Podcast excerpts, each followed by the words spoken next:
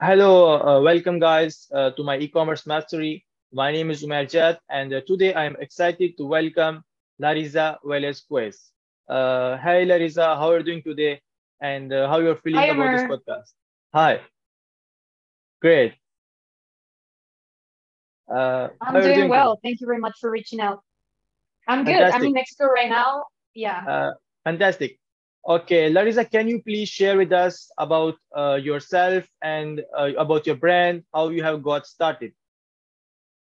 Yeah. So Carybebe is a Mexican brand. It was born about 20 years ago. My Wow. mom uh, started to uh, fabricate just for, I guess, as a hobby, baby products, and and and and then she kind of started selling the product, also having babies. And then as we grew, uh, we started to to build the brand as a more formal Mhm, um, business. mhm, So this is a family business now. We have um, we're four partners. So that's mhm, my mom and my two my two siblings and I. Uh, now it's been in the market like formally for like 10 years. So what we do is um, we fabricate is a horizontal um, integration business. So we fabricate and commercialize to retailers and now in e-commerce. Wow. Uh, just baby products and, and, Mhm. and textiles. More more more about that. Um, Lovely. Yeah. sets, um, Mhm, mhm, pillows, everything mhm. related to the room of a baby, right? In the Wow. textile space. Th- that's Um, very good. and then yeah, yeah, it's been like it's it's weird because a lot of people think like, oh, you're in the baby space. Like, do you have babies? Or like Mhm, like none of my siblings and or I we have babies, but we're like very into the industry, so we mhm, get to learn a lot of mhm, of of it every mhm, every single day. You know, like mhm, new moms. mhm, Um, moms are totally different than before, so uh, we need to be very careful with with um, if it's hypoallergenic mhm, or if mhm. if if the baby needs um, some sort of like um, in a More better specific products. Yeah. um, yes correct yeah um, Yeah. for example bumpers are uh, are it's a Mhm, product that is um, that it covers the crib so in the US they were banned because you know like there could be implications so part of our our intention here is to also innovate in, in products and, and and mhm. try to to find opportunities for the industry Amazing. And uh, Lariza, let me know, like, in how many markets uh, you are currently selling. As you have said, like, you are selling in Mexico and US. Uh, is uh, these are the two markets you are selling, and uh, what are you planning to go about selling internationally, and what does your uh, brand's future look like in international markets? Yeah, right. Uh, so we are here in Mexico. Mhm, Um, we uh, like during the pandemic, we mhm, needed to move um, on a fast pace with the e-commerce. mhm, So we started to open in Amazon, the Amazon store. We mhm, started to open our Shopify store. mhm, There is a very um, important mar- uh, marketplace that is called Mercado Libre, which is like mhm, free market. That's an Argentinian marketplace, but it's in based in Mexico as well. Um, mhm, and we have um, Sears as well. Sears works in, in in the US differently than in Mexico. Here is more like mhm. more like a departmental store. So they also mhm. have their marketplace. And we recently, yeah, we recently opened the the Amazon USA store. Mhm, mhm. We uh, we're, we're expecting to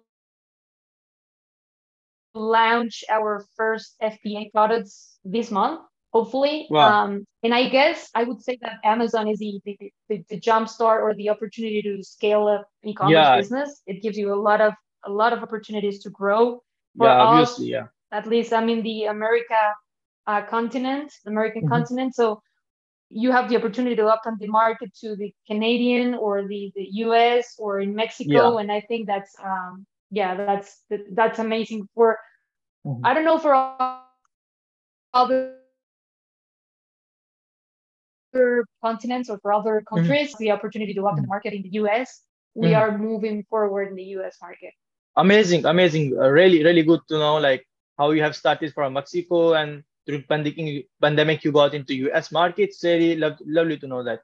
Like, how do you handle your manufacturing? Like, where do you handle all this manufacturing and make sure you are providing the products in both markets uh, at each time? So, how do you manufacture products?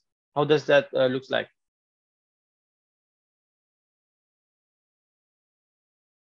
Yeah, well, the manufacturer works in like in two type of ways. We have our own um, employees here at the warehouse, and we Mhm. subcontract, right? So um, it, it depends on the workload or in the inventory we want to reach uh, for a specific product.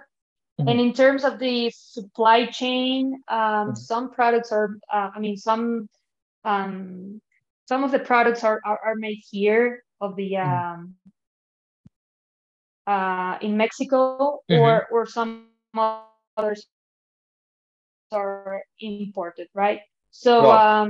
How we do we, we have over 300 SKUs, which Mhm. is is a lot, and, and we typically um, we have we, we try to have a portion of of Mhm. of each SKU, but um, it's it's it's also difficult, right? To Yeah. to have uh, a huge inventory for for so many SKUs. Yeah, yeah, obviously that that's uh, that's very clear. And uh, Lariza, as you have mentioned, uh, you have e-commerce sites like Shopify. You also sell on Amazon. How do you handle the fastest shipping uh, to your customers all across the US and Mexico while you are selling on your e-commerce sites? So how do you handle that? Yeah, well, that's a that's a great question because actually the uh, we Mhm. don't we don't have we subcontract uh, the, the the shipping Mhm. agencies, uh, which Mhm. are the conventional ones, the, the Mhm. m- most commercial. Mhm. Um, but we try to we try to find the best um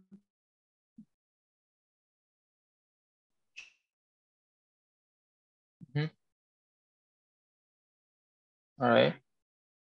Hello. shipping company Mhm. because Mhm. you know customer relationship would be. Can you hear me? Mhm. Yeah, yeah, yeah. I can yeah hear you. our Yeah, our yeah.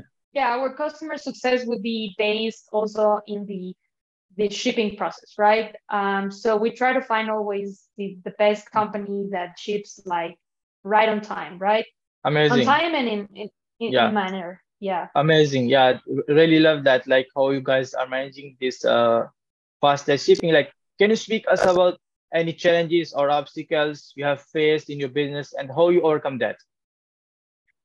yeah well i would say the um first of all i think it started with supply chain during the pandemic we were struggling a lot with supply chain issues Mhm. um, that really stopped our growth because we didn't have the fabrics or the, Mhm. the products to to produce our Mhm. our products.